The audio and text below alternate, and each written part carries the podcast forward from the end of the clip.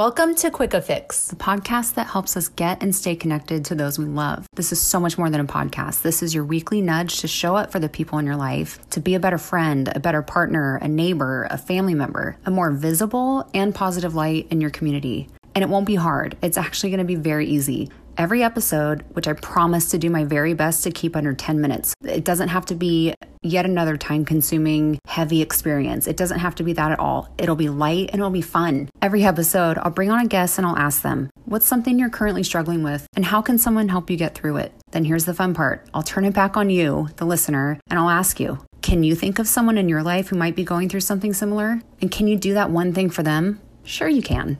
I'm your host, Sarah Weger, wife, full time mom with a side hustle called Hey Weegs, which is a greeting card company with cards that tell it like it is, so you can show it for others in a way that actually sounds like something you'd say. So let's do this. Let's get your quick fix. Welcome back. It's been a hot minute. More more like a hot uh, couple months. Uh sorry about that. Also, not sorry because I told you guys this was probably the world's most inconsistent podcast. But at least you know that when I do come out with a new episode, oh, it's going to be good. Uh, because I feel like each episode, I hope that you know each episode was worth me coming out of my little cave and just producing it for your cute little ears to hear. And this is so weird. And today's episode is no exception to that. Uh, today's guest is one of the bravest people that I know. Her name is Megan, and what she has done with this episode is nothing short of incredible. Megan has had more than her, I was going to say fair share, but um, I would say Megan has had more than her unfair share of challenges throughout her adult life, uh, specifically with a chronic, we'll call it mystery illness, and now currently and over the past few years um, with infertility. Uh, she and her husband have been going through several rounds of IVF, and somehow, in just about nine minutes, Megan covers both of them today. Okay, now you might be thinking, Sarah, I don't really know anyone who is, you know, experiencing that combination of struggles like chronic illness, mystery illness, and infertility. Like, I maybe I'll go ahead and skip this one. And I'm going to stop you right there because the thing about this podcast is it's meant to push you outside your comfort zone socially. It's it's meant to get you thinking about people outside of yourself uh, so that you can be more considerate and empathetic and open-minded towards others and it's it's meant to introduce you to people who are going through shit you haven't gone through yourself that's the whole point so ultimately ultimately so that you can be a better human, so that all of us can be better humans. So in a way, I'm I'm glad you feel like you won't be able to relate uh, because that's also precisely why it would be good for you to listen to today's episode. You get what I'm saying? Great. Okay, so the thing is, Megan, Megan, thank you. I can't thank you enough. Uh, Megan didn't have to share any of what she's about to share with us today. I, I imagine it wasn't easy for her to share what she's about to share with us today, but she did. She so bravely did. And I think we owe it to her to listen. And I think we don't just owe it to her. I feel like we owe it to every single person, maybe like Megan, or not even like Megan, but just every single person that is quietly going through something that might feel like as they're going through that something, they feel like maybe others can't possibly relate to what they're going through. Maybe they have tried opening up about what they're going through to other people and it's just so foreign to that person that they just they either just they don't hear it, they can't sympathize, empathize, they can't be compassionate towards towards the other person and even worse, maybe they, because they can't do those things, they actually put it back on the person and say, like, well, I'm, you know, I'm sure it's not that bad. And Megan actually touches on that today. Um, so I just wanted to say that it's it's not that we I feel like we don't just owe it to Megan, we owe it to every single person, maybe the hundreds of thousands, possibly millions of people that are quietly going through something. So it's not just about Megan. This is about all of those people and it's about you, frankly, um, and the kind of person that you want to be to those around you. So let's hold space for what Megan's about to share with us and hold space for those who are quietly struggling. And I want to encourage you to take in the gift that Megan has given us at the end of what she has to say, which is a handful of simple, super practical ways to show up for one another. All right, let's dive right into Megan's story. This episode is brought to you by the IVF Warrior greeting card, designed by yours truly at Hey Weegs in collaboration with my friend and the amazing guest we have today, Megan Caliper. Megan suggested this card, and it's such an important one. Unlike what seems to me every other IVF card available on the market today, at least from what I've seen, this card doesn't gloss over what's really going on behind the scenes for a woman or a couple trying to conceive. Instead, it faces their unique situation head on, gently, acknowledging just how hard what they're doing is. And it shows your support for them in a tangible way. You can purchase one today at heyweegs.com. That's H E Y W E E G S.com. Thank you, Megan, for trusting me with the design of this card and for helping many women and couples to feel seen.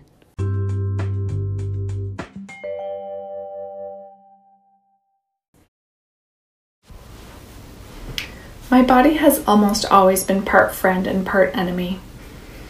Growing up, I had unexplained reoccurring stomach aches that would gnaw on my insides, making me feel scared and out of control. Where did they come from? What triggered it? The adults in my life mostly shrugged and assumed I was anxious. She must be worried being away from mom and dad, they said. Even then, I didn't believe this theory. Anxious? I don't feel worried, I'd think. It wasn't until my early teens and 20s that my food sensitivities finally came to my attention. I cut out the offending items and carried on with life in significantly less pain. But then, once again, I was not okay.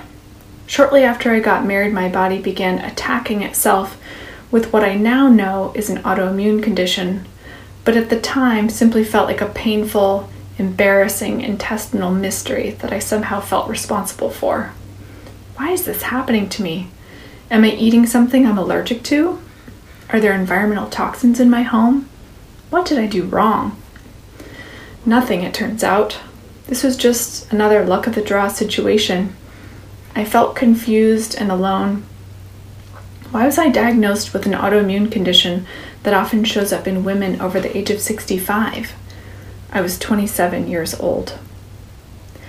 My body became even more of a medical mystery when, within a span of five days, I went from an active, upbeat 30 something to a barely able to move, joint pain ridden, discouraged, and depleted, seemingly geriatric human. No one knew what was going on. Was it my autoimmune condition flaring in unexpected ways? Was it early onset rheumatoid arthritis? Was it a nasty and rare virus? Was it Lyme disease from the possible tick bite that I got while traveling in Michigan? My hands and feet swelled.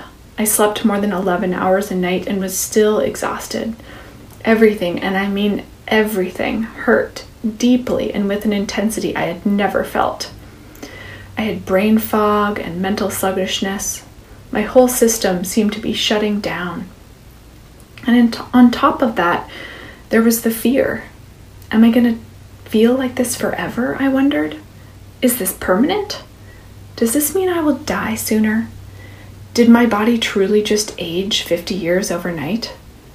I felt the depression and hopelessness creeping in, but I didn't give up. I met with countless doctors, infectious disease specialists, Lyme specialists, Eastern doctors, Western doctors, GI doctors, nutritionists, energy healers, acupuncturists. I tried it all.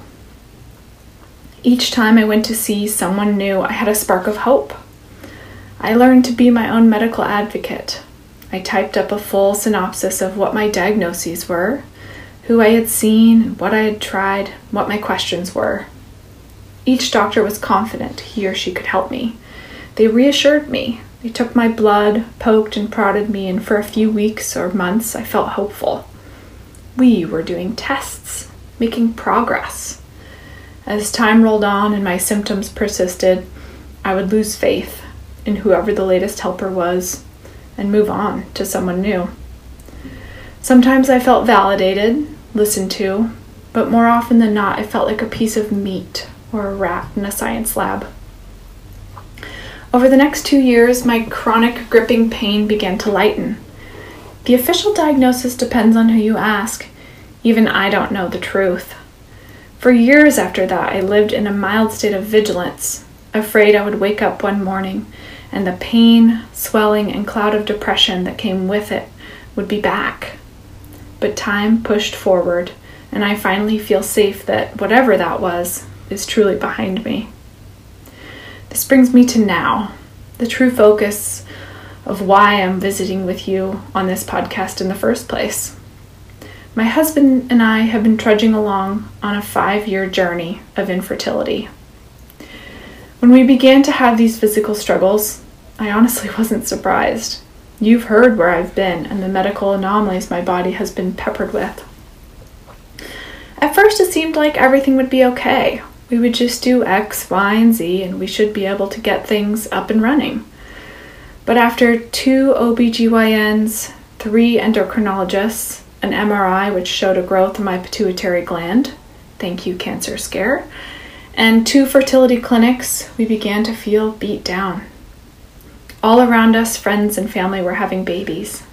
People would send photo announcements of their little ones, baby showers and infant clothing shopping.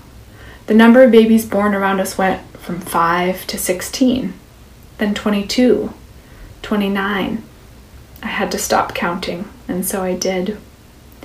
We felt like our life was on pause, a complete standstill, while all around us, people were watching their kids grow, hit new milestones, and discover new joys as a family. Our days felt the same no extreme highs or lows, but void at times of the deep connection and dedication that it means to be a parent. My glasses are not rose colored, and as a child and adolescent therapist, I know all too well the intense challenges parents face while raising a child. And even knowing all that, I want in. I want more. This story is oversimplified, and I hesitate to share it because even in writing it, I hear a singular narrative with a laser beam focus. I know there is so much more to my life and my friends' and family's lives than babies and having good health. I feel truly grateful for so many things.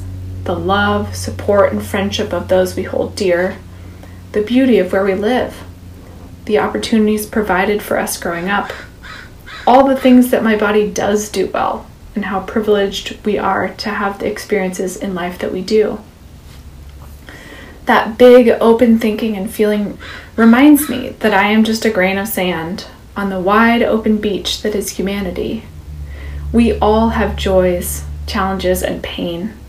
My challenge, relatively speaking, is small, and I see that when I can cast my net wide and look well outside myself and my community. And some days the challenge or the pain do feel all encompassing, depressing, hopeless, and lonely.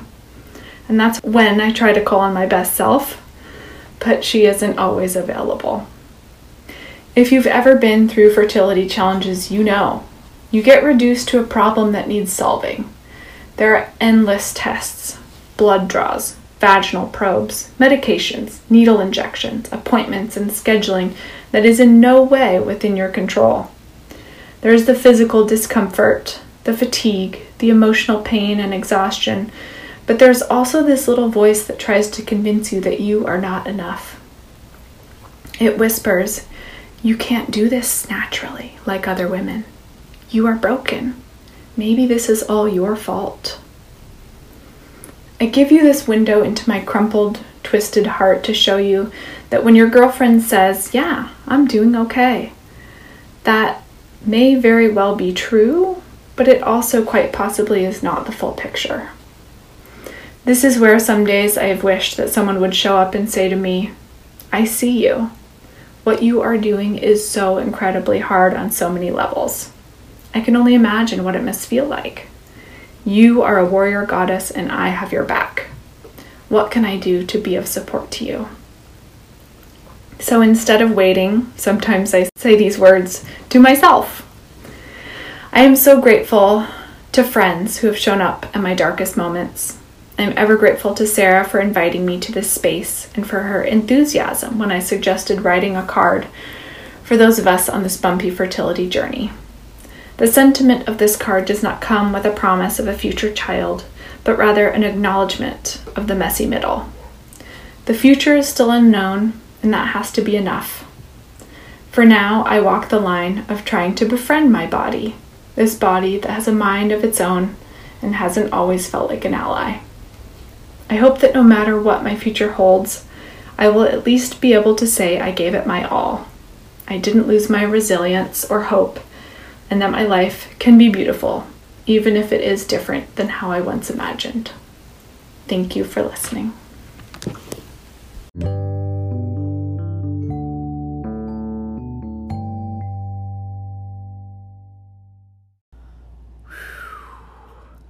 Megan, I just want to give you a big squeeze. Um, thank you for opening up your maybe crinkled yet beautiful heart for the sake of helping the rest of us understand what you and others might be going through. Acknowledgement of the messy middle. That's it. Simply acknowledgement of the messy middle, not shaky promises, not faking your confidence in that person's future, not playing God. I mean, honestly, how the F do you know it'll get better? because I mean, have you been to all of their appointments? Did you go to med school? Do you know every single cell, every single part about that person's body? Do you know everything about that couple situation? And is that exactly is do you know all these things enough to know for certain that it'll get better? Of course not. Of course you don't. Oh, but Sarah, I only mean well. I'm just trying to help. Okay, awesome. If you really want to help, you'll take a big old note from what Megan said today, which is again, you'll simply acknowledge the messy middle. You'll say things like, I see you. What you're doing is really hard. You are a warrior and I have your back. What can I do to be of support to you? See how easy that can be. Uh, Megan, oh, my husband decided to print something. That's cool. Um, oh, the joys of sharing a home office, right? Okay, so that's my challenge to you guys this week. Megan's and my challenge to you. And let's face it, this might be the challenge to you guys for the entire month or whenever I decide to come up with another episode. Just, okay, let's just acknowledge the messy middle for someone. Someone who found you trustworthy, trustworthy enough to hear about their painful mess that they're currently experiencing. And do your best to just keep it at that don't panic, don't stress, don't try to fumble and come up with, you know, cliches or empty promises. Following that, you don't have to do any of that. Just see them exactly where they're at.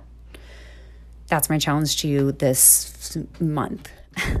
Megan, Jesus Christ. Okay, let's try this again. Megan, and to every one of you listening who might be quietly dealing with, we'll call it an undiagnosis, or to anyone navigating infertility and all the probing and testing and just the emotional weight that that carries, I personally want you to know I see you. What you're doing is incredibly hard. And while you certainly didn't choose to take on any of it, I see you working through it anyway with so much strength that I just admire you so much for it. And I think you are a goddamn warrior. Thank you so much for listening. And oh, don't forget to subscribe and hit the follow button or just, you know, whatever it is you need to do so that you get a fun little notification the next time I come up with another episode. All right. Um, thanks again, Megan, and to you for listening. We'll see you next time.